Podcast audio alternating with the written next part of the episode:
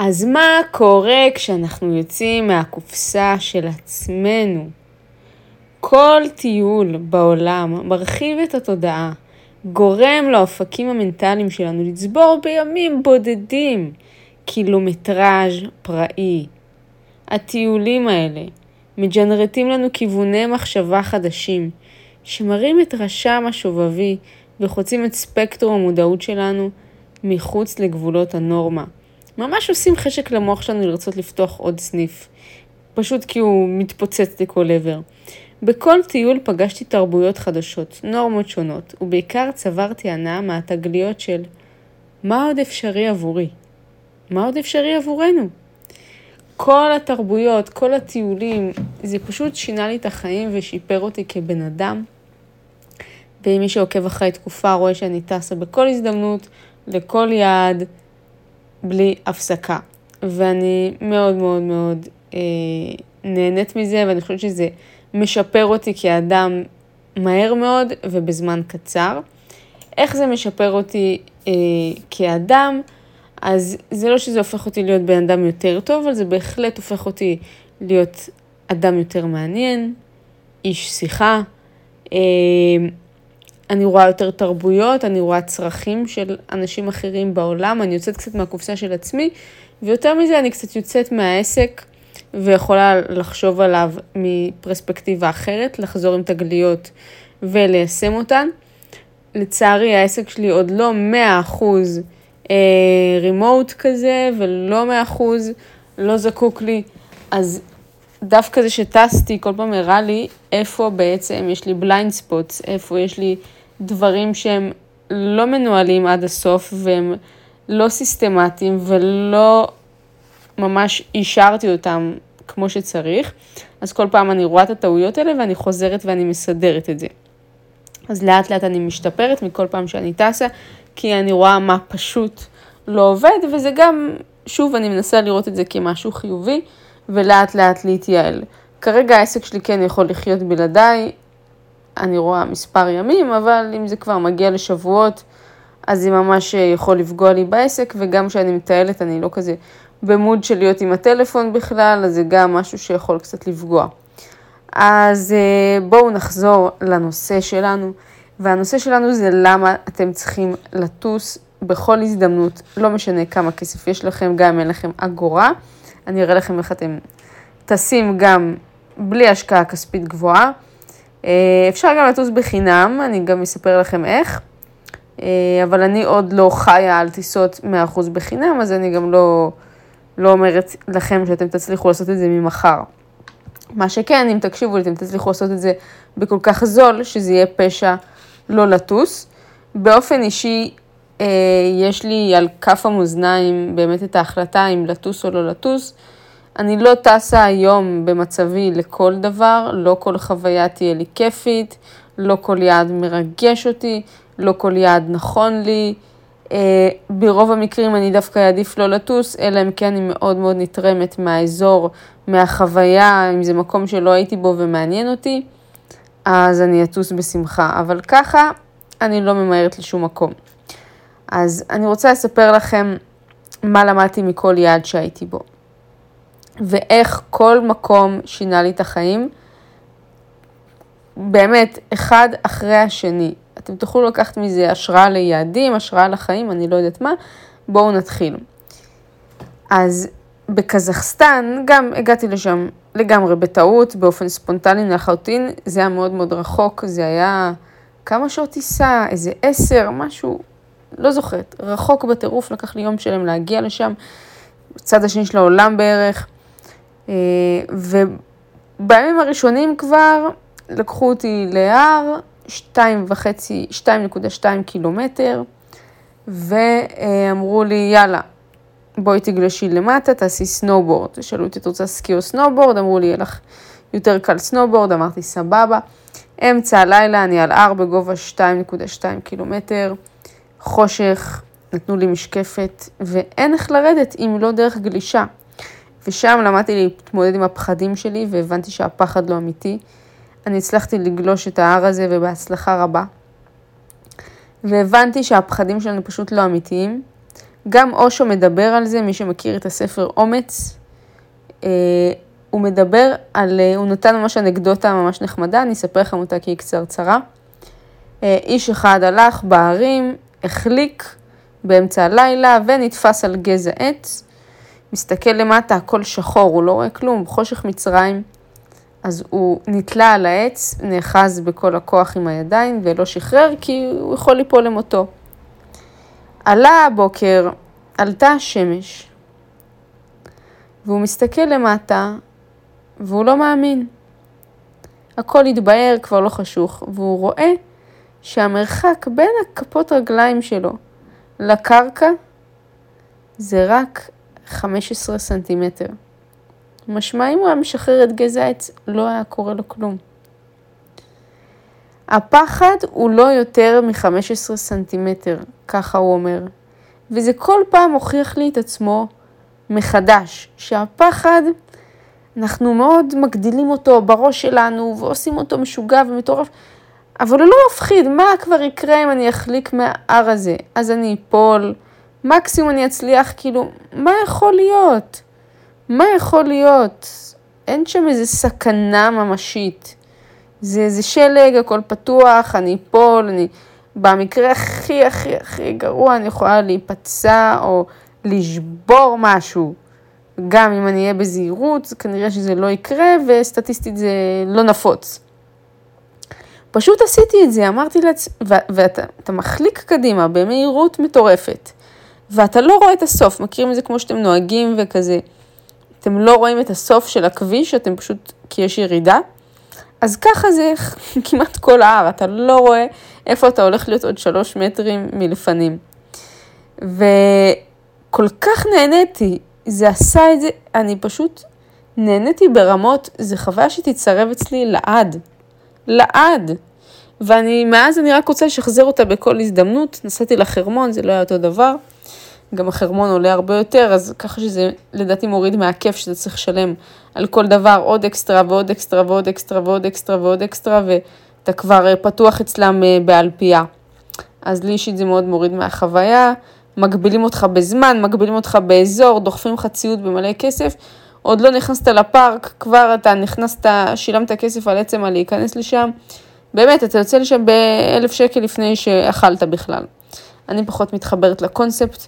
אתה יכול באותו מחיר אה, לטוס, לקחת מלון ולהיות ביעד אה, סקי מטורף. הרבה יותר טוב. אז אה, עוד משהו מגניב בקזחסטן זה שפשוט לקחו, לא את החוק לידיים, אבל לקחו את הכלכלה לידיים, בגלל שיחסית זה מקום שחלש כלכלית. אז אתם יודעים שכל אצבע, שכאילו כל אה, אוטו יכול להיות מונית? מה זאת אומרת? אה, לא מתנהלים שם כל כך עם אפליקציה של מוניות, כאילו קצת, אבל אם אתם רוצים מונית, אתם פשוט צריכים לעמוד על הכביש, להרים את האצבע, ואחד הרכבים פשוט יעצור לכם. כאילו רכב של בן אדם רנדומלי שהוא לא נהג מונית, אתם תגידו לו, היי, כמה זה לשדרה הזאת והזאת, הוא יגיד לכם ככה, או שאפילו אתם לא תדברו על מחיר, כי כזה יש מחיר מוסכם וכולם לוקחים כזה זול. אתם פשוט קופצים לאוטו של בן אדם זר, והוא כנראה נוסע לאותו כיוון, הוא נוס... לוקח אתכם על הדרך ועושה כמה שקלים. זה ממש ממש נהוג שכל בן אדם פרטי יוצא עם האוטו שלו, ואם הוא רואה מישהו בדרך ובא לו כמה שקלים והוא לא ממהר, אז הוא לוקח אותו. ככה, הכל בשחור, הכל לכיס, וככה אנשים מגרדים עוד כמה שקלים אליהם לכיס. אתם קולטים? לא יודעת אם זה היה עובד בארץ, אבל ככה זה הולך שם. זה ממש ממש הפתיע אותי. גם העניין הזה שבגלל שזה בהרים, שמתי לב שאני שותה ושותה ושותה, כי אין שם מה לעשות חוץ מלשתות, שותה ושותה ושותה ולא משתכרת. אני כאילו על כמות הזויה של האלכוהול, שמזמן הייתי מאושפזת בארץ, ואני, ואני ממש סבבה. והסבירו לי שזה בגלל ההרים, שאתה בגובה והמזג אוויר, לא יודעת, משהו כזה, לא, לא חזקה במדע, אבל אתה פחות מרגיש את האלכוהול. תקשיבו, אנשים שתו שם בטירוף, מפרקים בקבוקים בקצב. אבל אה, קצת גלשתי הדבר העיקר, העיקרי שלקחתי משם זה שהפחד הוא רק בראש שלנו, ותזכרו מה שאושו אמר, הפחד הוא לא יותר מ-15 סנטימטר. בפריז, הקלטתי לכם פרק שלם על פריז, אז קשו להאזין לו אם לא האזנתם עדיין. תמיד תהיו בשיא שלכם ותכבדו את עצמכם ואת הסביבה שלכם. אני מאוד חושבת שזה פותח דלתות, אני מאוד חושבת שזה עוזר לך להרים את המניה של עצמך. כולם מקללים אותי בסרטון שהעליתי, אה, ואומרים שזה שטחי ובלה בלה בלה, ומותגים זה לעניים וכאלה. אנשים בפריז ממש לא עניים. יש הרבה עשירים שקונים מותגים. כולם אומרים, אה, מותגים זה לעניים. נכון, גם עניים אוהבים מותגים, אבל גם עשירים אוהבים מותגים. הם פשוט לא מפציצים את עצמם במותגים וחייבים מכף רגל ועד ראש לפוצץ את עצמם בכל מיני שמות. אבל כן, יש להם את הארנק הזה לכרטיסים של לואי ויטון, כי מה הם יקנו? אה, ארנק בשוק? זה מה שהם אוהבים, זה מה שהם קונים, זה נראה להם basic, כאילו, הלואי ויטון לא מרגש אותם, הם קונים את זה כי זה נראה להם אה, סטנדרטי, זה כמו שבן אדם אקראי בארץ הולך לעשות אה, קניות בקסטרו, כי זה ה-level שלו. מבחינתם, ה-level שלהם זה לואי ויטון, לא מרגש אותם האלף דולר האלה עכשיו, באמת שלא. אה, כל. אני לא מכירה שירים שלא לובשים מותגים. כאילו הם פשוט לובשים מותגי ביניים ולא מותגים שהם זוהרים ובולטים, אבל כל המיליונרים שאני מכירה. אתם יודעים, אה, פולו, רלף לורן, אה, לקוסט, אה, פרד פרי, זה כאילו ברגיל. ובנעליים, בתיקים, בשעונים, הם קצת חוגגים להם. אין מה לעשות. אנשים בכלל, כל הנשות עשירים חולות מותגים. זה משהו שהוא מאוד מאוד ניכר, אז גם אם לא עכשיו עם בירקין של הרמס וצמידים של ון קליף וכאלה, הגילים שלה זה הגילי יהלום, שעולים הרבה כסף, השמלה שלה, שמלה יקרה, נעליים שלה, בהזמנה אישית, לא יודעת מה. אנשים עשירים כן לובשים מותגים, תמיד אומרים, מה, אבל מרק צוקרבר לובש חולצה אפורה, אבל אה, סטיב ג'ובס לובש רק, אה, לבש, כאילו זיכרונו לברכה, לבש אה, גולף שחור, פשוט, נשמות, uh, איזי מיאקי עשה לו את כל הרענון מחדש ואת ה styling, גולף של איזי מיאקי עולה הרבה יותר כסף, אוקיי? הטישרטים של מרק צוקרבר זה טישרט שעולה 400 דולר, אז לא להתבלבל. סבבה? גם האנשים הפשוטים ביותר חולים על מותגים. אז בפריז מאוד מאוד ניתן לראות את ה... זה, זה אפילו לא מותג, זה פשוט דברים איכותיים, מבדים טובים, שמחמיאים לכם, שנראים עליכם טוב, ומכבדים את המעמד שלכם ואת הסביבה שלכם. זה סופר חשוב. עכשיו, לי אישית מאוד קשה כל יום להיות טיפ-טופ. אני מאוד אוהבת את הימים האלה של פשוט לזרוק זין על העולם וללבוש מה שבא לי. אה, כשאני הולכת לאימא שלי, אני באמת לא מתאפרת, הולכת באיזה טרנינג, נראית כאילו אספו אותי מהרחוב. אני נהנית דווקא מהקיצון הזה. אני אוהבת את ה... לשחרר גם. קשה, כאילו, ואפילו בלתי אפשרי, להיות כל הזמן באובסס וכל הזמן להיראות טוב וכל הזמן הכל מסודר. זה מאוד מאוד קשה ושוחק. אז פשוט ה balance שאני מצאתי, בגלל שאני מאוד אוהבת את הטיפוח האקסטרים, שזה אומר הפן, האיפור, העקבים, הבגדים היפים, אז יש את הימים שאני עושה את זה, ובשאר הזמן אני הומלס. אני fucking הומלס, ואני אוהבת את זה ולא אכפת לי, ומי שזה לא מתאים לו, שילך לחפש, וגם בזוגיות אני ככה, אני משתדלת שלא, השתדלתי לשחרר. נראה לי דיברתי איתכם על זה בפרקים קודמים ואני רוצה להקליט לכם על זה גם בעתיד. אל תלכי עם הנעלי קיפי, תקני את הכפכפים היפים עם הפרווה, פשוט תלבשי כמו אחת החברות של יו אפנר, איזה חלוק סטן בבית, ואז זה שאת בלי איפור והשיער שלך מבולגן, הרבה יותר יעבור. לא לשים כל מיני טרנינגים שלו, זה לא עובר מסך. אז תמצאו את הביניים, זה לא שאת חייבת להתאפר גם כשאת בתוך הבית, ללכת על עקבים בבית, ממש לא התכוונתי לזה, אבל איזושהי היגיינה בסיסית, להתקלח, לראות טוב, להריח טוב, זה מספיק. אבל כשאתם יוצאים מהבית, במיוחד לפגישה חשובה, שימו לב, אני שמתי לב הרבה פעמים אה, למשהו מסוים, בנות באות אליי לפגישות, בנות שהן בליווי אישי, ה-VIP שלי. באות לפגישות. עכשיו, הן יודעות שאני מצלמת סטורי מהפגישות, הן יודעות שאני הולכת לראות אותן, הן יודעות שאחרי זה, נגיד אם הן לא מתל אביב, הן נשארות בתל אביב ועושות יום כיף. אז תבואי ב fucking שיא שלך, את הולכת לעלות לסטורי שלי. אלפי אנשים הולכים לצפות בסטורי שלי ולראות אותך. לא תפציצי. אני הייתי קובעת עם מיקי בוגנים לבוקר. בחיי. אם אני יודעת שאני הולכת להיות בסטורי של בני אדם, אם אני יודעת שאני הולכת לראות אנשים, אם אני יודעת שאני הולכת להיות בסביבה עשירה ואנשים יראו אותי, אתם יודעים איזה הופעה אני דופקת? וזה כל כך משרת אותי בחיים, אתם לא מאמינים כמה, יש דברים שבאמת, אני פשוט לא יכולה לספר לכם, כאילו מרוב שזה מטורף, כי זה, זה חוצה את גבולות ההיגיון הבריא. אבל אני ממש, אני ממש זוכרת, תקשיבו, יצא לי משהו, אני הרווחתי מהמהלך הזה עשרות אלפי שקלים ממהלך אחד. אני, אני יצאתי לקניות, ואחרי זה הלכתי לאיזה מקום, אני לא אספר משהו כדי לא להסגיר את הפרטים, וידעתי שהולכים להיות אנשים עמידים מאוד במקום שאליו אני הולכת. ולא היה לי כוח להחליף בגדים, ולא היה לי כוח לשים עקבים. אני הלכתי לשירותים בקניון, ואני החלפתי את כל הבגדים שלי, ועליתי על שמלה, ועליתי על עקבים, ותיקנתי את האיפור, ואני נסעתי למקום הזה עם האנשים העמידים, ואני במקום החזרתי את ההשקעה שלי מהקשרים שיצרתי שם, וזה הכניס לי עשרות אלפי שקלים בערך תוך שבוע. אז אה, אם אתם יודעים שאתם הולכים למקום שצריך להיראות בו, או שאתם הולכים לאיזה סביבה עשירה או למסעדה, תפציצי בלוק, אתם לא יודעים מי מסתכל. ובאמת, פשוט תעשו את זה נורמה כדי שתראו כל הזמן טוב וזה כבר יהפוך להיות המותג האישי שלכם. במיוחד אם אתם רוצים לפתוח עסק ואתם רוצים הרבה לקוחות ואתם רוצים שאנשים יתפסו מכם. תסתכלו על כל המפורסמים וכל העשירים וכל האנשים שכולם תופסים מהם. מה הם לובשים, איך הם נראים, בדרך כלל זה יהיה מאוד מכובד. תסתכלו על חו"ל, כי בארץ אין רמה לכלום, אבל בחו"ל אתם ממש תראו שכל המפורסמים הם סטייליסט, כאילו גם כשתופסים אותם בפפרצי, הם נערכים לזה, יש להם סטייליסט שהכין להם את הבגדים לפפרצי, ברמה כזאת. אז אם אתם שואפים ל-level הגבוה ביותר, תתחילו להנחיל את הסטנדרט הזה של לראות בשיא. אז זה בעיקר מה שלקחתי מפריז. אחר כך נעבור לדובאי.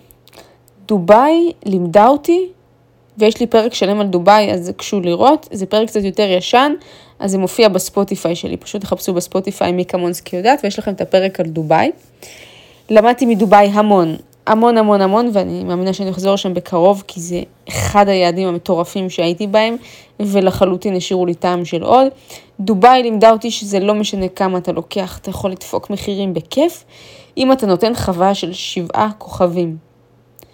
אוקיי? שבעה כוכבים, הרבה מעבר לנורמה. הרבה מעבר לנורמה. אתם לא יודעים איך נראים שם ה beach club ים, אתם לא יודעים איזה מלונות יש שם. לכו תעשו גוגל על אטלנטיס, תעשו גוגל על הבורג' חליפה, תראו את ה fucking Aura Skypool הזה, הבריכת infinity בקומה ה-60 ומשהו שמשקיפה על כל העיר. זה מקומות שנראים כאילו יצרו אותם בסימס. זה לא fucking אמיתי. שיש לכם חדר מתחת למים שעוברים לכם מעל הראש כרישים במלון. זה מקומות מטורפים. אבל אתם מבינים שהמקומות האלה כל כך מטורפים, שהעשירים ביותר, שכבר ראו את הכל, ומלון של חמישה כוכבים זה נורמה עבורם ולא מרגש אותם, מוכנים לשים כל סכום בשביל לבלות במקומות האלה? אז תשוו את עצמכם לפאקינג דובאי. איך אני יכולה לתת ללקוחות שלי חוויית שירות של שבעה כוכבים? אם כולם נותנים חמש, אני אתן שבע. איך אני יכולה לנצח אותם? מה המתחרה שלי עושה? המתחרה שלי שולחת להם שאלון על פידבק אחרי השירות שהיא נותנת? אני אשלח להם גלויה הביתה עם שוקולד עם פידבק. תחשבו איך אתם משפרים כל דבר ודבר. עכשיו, בסופו של דבר, בגלל שהשירות שלכם כל כך טוב, אתם יכולים לגלם את זה במחיר. יש סיבה שבדובאי, אחד ליד השני, יש לכם חוף לרחצה בחינם, עם קרטיבים, עם סנדוויצ'ים, חוף בחינם, אתם יכולים פשוט לשבת, וליד זה, שתי מטר ליד, יש לכם beach club סגור, שעולה 500 שקל רק להיכנס לשם ביום חול, אוקיי? וזה המחיר רק להיכנס. אם אתם רוצים גם לשבת, חס ושלום, ואתם רוצים איזה מיטת חוף, תצטרכו להיפרד עם מעוד 2,000-5,000 שקלים רק בשביל לשבת על החוף במיטה שמכבדת אתכם. שתייה ואוכל כמובן זה אקסטרה.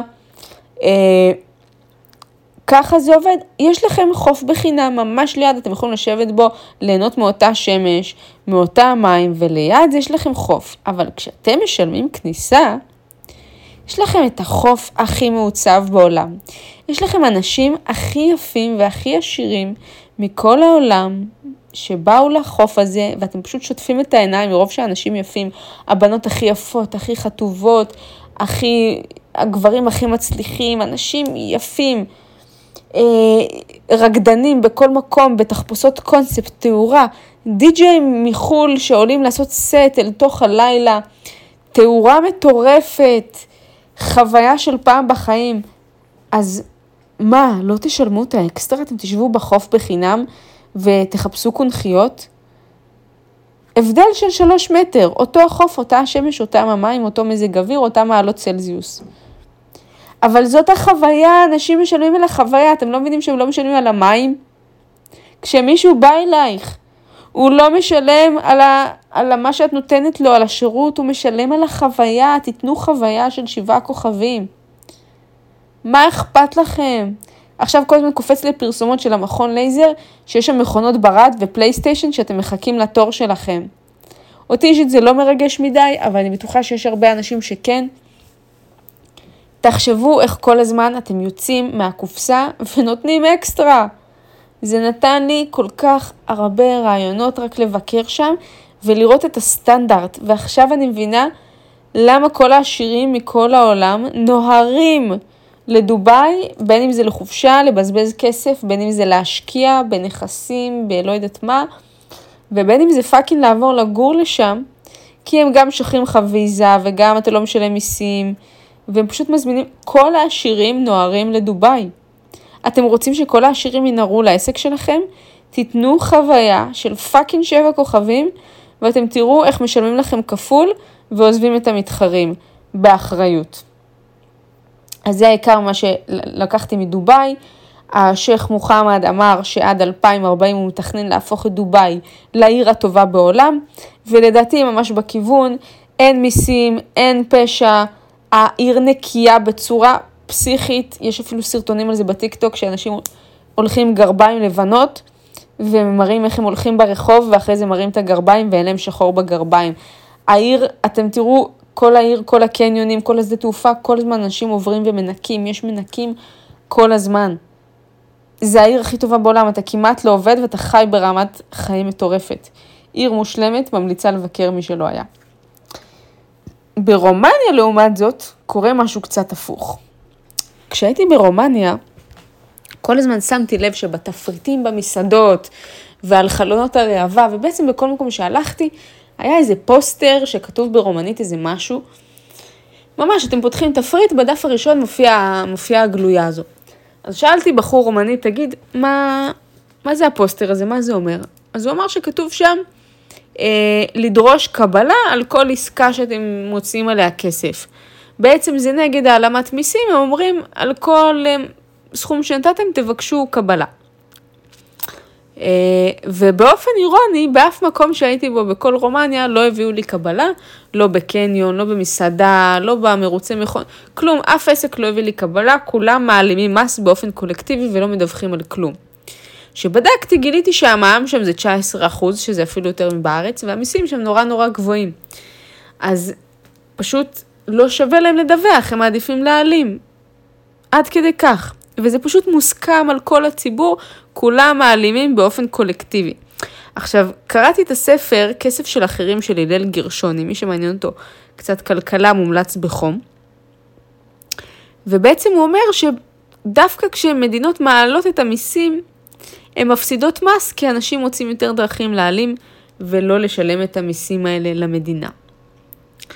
אז מה שברומניה ראיתי זה סוג של פסט פורוורד של ישראל עוד כמה שנים, כי המיסים פה נורא נורא גבוהים ובגלל זה יש כל כך הרבה העלמות בכל מיני מקצועות, יש דברים שזה יותר פופולרי בהם, מוסך, קוסמטיקאית וכאלה שבאמת נדיר שיוציאו לכם קבלה. אה, אבל אני רואה שזה מאוד הולך לכיוון הזה, ואני רואה כל מיני הגבלות נוספות שמגבילים עלינו. ההגבלות עם המזומן, שזה מבאס שעכשיו הכניסו את החוק של העד 6,000, כל מיני חוקים כאלה, רק כבר גישה שהולכים ומצמצמים אותנו יותר, לעומת החופש בדובאי, בדובאי אין לך מיסים להעלים ויש לך מע"מ איזה 5%, משהו כזה. אז מי, מי האידיוט שינסה להעלים שקל? מה אכפת לך לדווח על הכל? אתה נשאר עם הרוב בכל מקרה. זה רק מושך את כל העשירים לעשות עסקים בדובאי, ודווקא בארץ כל המוחות הטובים, כל האנשים החזקים, בורחים מן הארץ, כי לא שווה להם להתקיים פה. אז uh, ממליצה ככה למישהו בממשלה לקרוא את הספר של הלל גרשוני ולראות שזה רעיון רע. בברזיל למדתי עוד כמה דברים מעניינים. בברזיל, אני פשוט הרגשתי שאנשים חזרו לטבע שלהם, חזרו לקוף. קודם כל, כלכלית הם על הפנים, לא יודעים להתנהל, הממשלה רוצה להשאיר אותם קטנים, עניים, מסכנים. הם לא יודעים אנגלית וגם לממשלה אין אינטרס ללמוד אותם אנגלית. גם אימא שלי אמרה לי באוקראינה שהם למדו הכל חוץ מאיך לדבר ואיך לכתוב, בעצם שלא היה להם שום כישורים לצאת מהארץ. לימדו אותם past simple, past progressive, כל השטויות האלה, אפילו יודעת להגיד את זה, מעולם לא ידעתי את זה ואני לא מתכננת גם לדעת, פשוט אני מדברת אנגלית עם אנשים וככה אני לומדת. לימדו אותם כל החוקים, כל השגיאות, אבל לא לימדו אותם לדבר. אמא שלי לא יודעת לדבר אנגלית, היא לא מספיק מבינה אנגלית. אז האנשים האלה לא יכלו לברוח מאוקראינה. היום בגלל הסושיאל מדיה אנשים לימדו את עצמם ויודעים אנגלית שוטף, כל, כל האנשים בברית המועצות. אבל אין להם, גם בברזיל, גם הצעירים, גם בני 20-30, הם לא יודעים אנגלית. בארץ כולם יודעים אנגלית, יחסית, במיוחד בתל אביב, שמה ממש ממש לא. וממש חזרו לקוף, אני רואה שיש להם עיסוק אובססיבי ומאוד, כאילו, הם כל היום בים, הם מאוד מאוד מיניים, רק אוכלים, מבלים, לא כל כך עובדים, משחקים כדורגל, זה מה שהם חזרו לקוף, ואני רואה שהם לא פחות מאושרים מאנשים אחרים שהם עובדים ועושים כסף, משתזפים להם בים, משחקים כדורגל, כדורעף, שותים אלכוהול, שוב, מאוד מאוד מיניים, לא ראיתי מיניות כזאת מתפרצת בחיים שלי. בהתחלה זה חרה לי קצת, אחר כך אמרתי, אולי אני לא בסדר, אולי אנחנו בארץ פרימיטיביים וצריך להיפתח. ככה אני עד עכשיו איתי עם עצמי בבלבלות על הנושא הזה, אני לא יודעת מה יותר נכון, אבל הם פשוט יודעים מה טוב, הם קצת הדוניסטים זה יותר המילה, הם פשוט יודעים מה הנאות החיים, אוכל, סקס, ים ולישון, וזה פשוט מה שהם עושים, ורק אנחנו אה, המצאנו לעצמנו כל מיני דברים, כמו עבודה, וניהול זמן, ומשימות, ולקנות בית. הם לא מחפשים לקנות בית, הם לא מחפשים חופש כלכלי, הם לא מחפשים כלום. הם לוקחים את מעט הכסף שיש להם, מבלים איתו, וחיים כל יום כאילו הם הולכים למות מחר, אין להם איזה דאגה מטורפת. הם יודעים שלבית הם לא יגיעו, הם יודעים ש... שוב, כלכלית שם המצב על הפנים, הרבה עוני, הרבה שודים, הרבה בלאגן. אבל הם פשוט ישלים עם המצב, הולכים לים ונהנים, מה אכפת להם? אז שוב, מרגישה שהם חזרו לקוף, אולי הם עשו בשכל ואנחנו מפגרים, אני לא יודעת. אבל זה באמת הראה לי כמה אנחנו בבסיס שלנו, אנחנו צריכים הדוניסטים שצריכים את ה... רק את השלב הראשון בפירמידת הצרכים של מאסלו, מי שמכיר, שזה אה, מזון, יחסי מין, שינה, והפרשת פסולת, אנחנו לא צריכים מעבר לזה, באמת, כל המימוש עצמי וכל הדברים האלה, יכול להיות שזה פאקינג מיותר, אז אה, זה בכלל פריבילגיה לרצות את הדבר הזה. כל הבנות שכותבות לי כל היום, היי, אני מרגישה תקועה, אני מאוד רוצה לממש את עצמי, אני ככה ואני ככה ואני ככה, ואני רוצה להגשים את עצמי, ואני רוצה לפתוח עסק, ואני רוצה להיות עשירה וכאלה. זה fucking פריבילגיה לרצות את זה, אתם מבינים? כאילו שמה הם פשוט הבינו שהבסיס זה מספיק להם והם נהנים ממנו, וחיים לא פחות טוב, בלי שפה, בלי הרבה שכל, באמת הם לא אנשים מבריקים במיוחד, הם מסתמכים על המיניות שלהם ועל ה... אה, ושוב, כל המקצועות שלהם, גם מה שראיתי, זה מקצועות מאוד בסיסיים, סבלות, מזון, כל מיני כאלה, הם לא, הם לא הלכו רחוק, הם לא עכשיו הלכו לכל מיני דברים מטורפים כמו מטפל, NLP, כל מיני, הם פשוט הולכים על ה basic של ה basic, לינה, אוכל, בלה בלה בלה. אז גם לזה יש קטע. בסין ובהונג קונג הייתי גם וגם, מי שלא יודע זה לא, לא כזה ביחד, ממש מחתימים לכם את הדרכון בהונג קונג. אז בהונג קונג הייתי פעמיים, בהפרש של איזה כמה שנים. אה, בהונג קונג למדתי כמה דברים. אחד, קודם כל באתי לשם לבושה כמו איזה superstar, עם שיער כחול, עם בגדים צבעוניים, ושוב, אף אחד בסין לא מכיר אותי כמובן, אבל למראה החיצוני יש המון המון המון השפעה. ואני קלטתי שאני, עם המראה החיצוני שלי ועם הגישה שלי ואיך שאני נושאת את עצמי, אני ממש נושאת את עצמי כמו איזה סלב. אז אנשים מצלמים אותי, ואנשים מבקשים להצטלם איתי, ואנשים מתייחסים אליי כמו למפורסמת. למה? כי אני נראית ככה ואני מתנהגת ככה.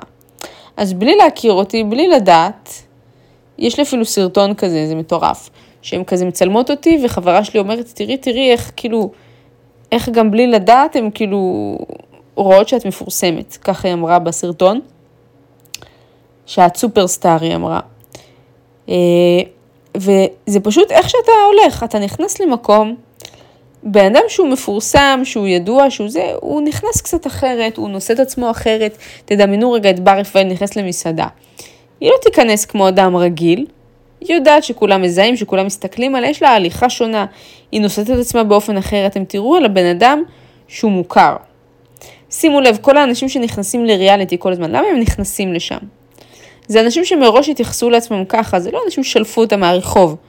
זה אנשים שהתנהלו במרחב כבר כאילו הם מפורסמים, כאילו הם סטארים. ואז גם הם אימצו את הנראות ואת הזהות הזאת, ואנשים פשוט לא היה להם ברירה אלא להאמין לזה. אז גם בסין, בלי לדעת מי אני, בלי לראות עוקבים, בלי שום דבר כזה, אנשים פשוט קלטו את זה עליי, וזה פשוט מאיך שאתם נושאים את עצמכם ומתלבשים. אז אם יש לכם אי פעם איזושהי ציפייה או רצון להיות אנשים מפורסמים, לפתוח עסק גדול שיעריצו אתכם, תתחילו להתנהג לעצמכם כאל אנשים כאלה, תתחילו לשאת את עצמכם בכבוד, להתלבש בהתאם, ולאנשים לא יהיה ברירה אלא להתיישר עם המציאות ששידרתם להם, עם התדר הזה שאתם משדרים. כי כשאת לובשת דברים שהם טיפ-טופ ונושאת את עצמך בכבוד, ואת מרגישה ש, שאת וואו, אנשים פשוט יאמינו לך, אנשים פשוט יתפסו ממך. עוד משהו שחזק בסין זה צרכנות יתר, ה hyper consumption, וואו, זה מטורף מה שראיתי שם. עשרות קניונים של המון קומות, שבכל קומה יש מאות חנויות פיציות של סיטונאות. אתם הולכים בקניון רעשים של סלוטייפ, אורזים בקצב חבילות, משאיות שורות של משאיות מחוץ לקניונים, אנשים זורקים לשם את החבילות, כולם עם מריצות הלוך חזור, מובילים סחורה. זה היה משהו אינסופי. וזה מייצר מיליוני מקומות עבודה, ומנסים להשביע את הרעב של הצרכן המערבי, אבל אין לזה fucking סוף, אין לזה fucking סוף. ההשלכה של זה על כדור הארץ, אני בכלל לא רוצה לדעת אותה, אבל הצרכנות יתר זה המחלה הכי חמורה של הדור הזה בעיניי. אנחנו כולנו צורכים וצורכים וצורכים באופן מטורף, פי, פי מאה מכמה שאנחנו אמורים לצרוך, אני לא יודעת איפה זה ייגמר. זה היה שם, הייתי שם לפני איזה שש שנים, חמש שנים, כבר לא זוכרת. אני לא יודעת לאן זה הולך, אבל אה, וואו. פשוט ראיתי את הצד השני, פה אנחנו רואים את כל הקודי קופון, כל ההזמנות, שם ראיתי את המפעלים, ראיתי את הייצור, ראיתי את הקניונים, ראיתי את המשאיות, ראיתי את העשן מהארובות, ראיתי את העיר, כמה היא מזוהמת, כמה זיהום אוויר יש מכל הייצור הזה. אה, עיר אחת המזוהמות, גואנזו. אז אה, לקחתי מזה המון. ואני אתן לכם כמה טיפים לסיום. א', אה, לפתוח את הראש שלכם, לטוס. זה משנה חיים, אני ממש על קצה המזלג אמרתי כמה מדינות ואיך הם שינו אותי. יש עוד המון המון המון המון מקרים וסיפורים בכל אחת מהמדינות האלה, אנשים שפגשתי, דברים שהם אמרו לי, ששינו לי את התפיסה. בכל מדינה שהייתי בה, אם זה לונדון, שטסתי לשם, ומפורסמים הצטלמו איתי, וחזרתי לארץ, ואמרתי, זהו, אני לא חוזרת ל Zara, לעבוד בשכר מינימום, אני עוברת לתל אביב, לכבוש את החלומות שלי. אם זה בהונג קונג, כשפגשתי במסעדה מישהו שעובד ב Burberry, והוא אמר לי, וואו, made in Israel, והחלטתי לא לייצר בסין ולייצר בארץ, כי ישראל זה fucking גימיק בעיני זרים. אם זה אנשים שפגשתי בברזיל, שהם תיירים מאיטליה, שראיתי איך הם מתנהלים בחיים כאיטלקים, וגרמו לי לשחרר הרבה דברים בעצמי. כל כך הרבה דברים אני לקחתי גם מהאנשים שפגשתי שזה מטורף. אז אני אתן לכם כמה טיפים, ושוב, כדאי לכם לטוס, לא משנה באיזה מצב כלכלי אתם. וגם אם אתם במצב כלכלי טוב, אז כדאי לכם לחסוך על דברים מסוימים. אני כבר לא בקטע של טיולים של חיסכון, אני כבר לוקחת מלון טוב, כי זה fucking חשוב לי, אני הולכת רק למסעדות טובות ורק עושה שופינג טוב, אין לי עצבים למשהו שהוא לא איכותי, כי אחרת אני כבר מעדיפה להישאר ב fucking בית, אוקיי? כי אני חיה יחסית סבבה גם בארץ, אז לבוא ולסבול שם זה לא מרגש אותי. אני לא אבוא לשם ואתחיל לנסוע באוטובוסים, ואני לא אבוא לשם ואני אתחיל אה, להתגרזן על כל מיני דברים, כי אני כבר fucking שם, ואת הגרזנות יש לי גם בבית. תודה רבה. אז טיפים אה, קצרצרים לטיסות בזול, אולי אני אעשה לכם על זה גם אה, פרק שלם. בגדול, בגדול, בגדול, פשוט למצוא טיסות זולות. יש לכם בסקאי סקנר, אתם יכולים לבחור לפי תאריכים, אפילו לעשות לכל היעדים פתוח ולטוס לפי מחיר. יש מלא יעדים קרובים לפה, שטיסה תעלה לכם כלום כסף. ברמת הכלום, אני טסתי לאיטליה באיזה 40 דולר. איטליה התבררה כמאוד יקרה, אז פירקתי שם מלא כסף וזה לא כזה השתלם, אבל אני אשכרה טסתי שם ב-40 דולר. לדעתי אפילו הלוך חזור, יש מצב? משהו קיצוני. אה, להרבה מקומות אני טסתי בזיל הזול, אה, ויש טיסות יותר יקרות, באמת אתם יכולים לטוס בכמה עשרות דולרים, בכמה מאות שקלים, גם טיסות למיקונוס אתם יכולים ב-600, ב-700, ב-800 שקל לטוס. אה, מלונות, אם אתם נכנסים לבוקינג ומסתכלים לפי מחיר, יש דברים כל כך פאקינג זולים, לפעמים אפילו יותר זול מ-Airbnb, אתם יכולים להביא מלונות ב-200 שקל. אני ללילה הראשון בדובאי, שהגענו בלילה, לקחנו מלון ב-200 שקל. מלון ארבעה כוכבים, שנראה ממש טוב עם חדר עצום, עצום בגודלו עם נוף על כל העיר. 200 שקל. אה, מה עוד? גם ב-Airbnb אתם יכולים לציין לפי מחיר, למצוא דירות בזיל הזול. בטורקיה לקחתי דירה לאיזה יום אחד ב-70 שקל. זה fucking יוצא יותר זול מלחיות בארץ כתייר במקומות האלה, זה מטורף. אתם יכולים, אם אתם משלמים 250 שקל לדירה שלכם ביום בתל אביב, שזה שכירות של איזה 7,000, שזה מאוד מאוד סטנדרטי בתל אביב, לדירה קטנה. אתם fucking יכולים לטוס לחו"ל בזמן שאתם מסבלטים את הדירה בתל אביב, להיות שם תיירים ולחסוך כסף. זה מטורף. אז כנסו ל Skyscanner, תמצאו טיסה זולה. גם תטוסו תמיד עם טרולי, לא מזוודה גדולה. טרולי גם אתם לא משלמים עליה, טרולי עד 8 קילו, זה נחשב תיק יד שאתם מעלים למטוס. זה גם חוסך לכם את ההמתנה בהלוך ובחזור לשלוח את המזוודה ולהמתין לה בנחיתה. אה, גם אתם, אה, בנוסף אתם גם, אה, אם איחרתם לטיסה, עדיין אתם יכולים לעלות מהר מהר מהר, זה קרה לי גם שחברים שלי באו מזוודה גדולה ולא יכלו לעלות לטיסה כי איחרנו וסגרו את הקבלת מזוודות. אז טרולי אתם גם לא משלמים עליה, אתם גם לא נגררים בטיול. אני אפילו לברזיל טסתי עם טרולי של 8 קילו, אפילו שזה צד השני של העולם וזה טיול ארוך. למה? אה, כי לא בא לי להיסחב עם דברים, וזה באמת ממש השתלם, כי אני עברתי שם בכל מיני איים, ועברנו בסירות, וכל מיני הפלגות, ומה שחסר לי עכשיו זה להיסחב עם איזה fucking מזוודה ענקית. אז טרולי של 8 קילו זה קליל, זה כיף, זה לא תופס מקום. אני מודדת את כל הבגדים מראש, מכינה את הלוקים, שמה אותם על עצמי, והכל נראה מיליון דולר. לכל מקום שאני טסה, טרולי 8 קילו, לא מעניין אותי מה. המקום היחידי שאני לא טסה אליו עם 8 אה, קילו, זה fucking טורקיה, כי בטורקיה אני מעמיסה בקניות, אני חולה על טורקיה. כל מה שיש שם, אני מפוצץ את המזוודה שלי באיפור, בבגדים, בכל מה שאני רואה שם. פשוט כיף לקנות שם, אז אני כבר מראש באה לשם מזוודה חצי ריקה של 20 קילו ומעמיסה שמה. וגם התוספת מזוודה ממש ממש זולה. אני טסתי לשם ב-75 דולר, ולהוסיף את המזוודה, אני זוכרת שהטיסה עלתה לי קצת פחות מ-100 דולר. זה פשוט כלום בפיתה. כלום בפיתה, אוקיי? אז אה, זו, זו, אלה ההמלצות שלי מבחינת אוכל. אה, אם, אם המסעדות יקרות בעיר הזאת, לכו לפאקינג סופר ותקנו מצרכים. זה לא בושה, יש לי חברים מאוסטרליה שבאו לארץ וכל כך יקר פה שהם היו קונים כל יום ב-AM, PM, פיתות עם חומוס ופשוט אוכלים את זה. כי כל כך fucking יקר פה והם לא יכלו לאכול במסעדות. והם פאקינג יחסית עמידים. גם אני באיטליה יצאתי למסעדות, המחירים פשוט הזויים. אתה לא, אתה בחשבון של 200 יורו במסעדה ואתה עוד לא מתחיל לשבוע אפילו. זה היה fucking קיצוני.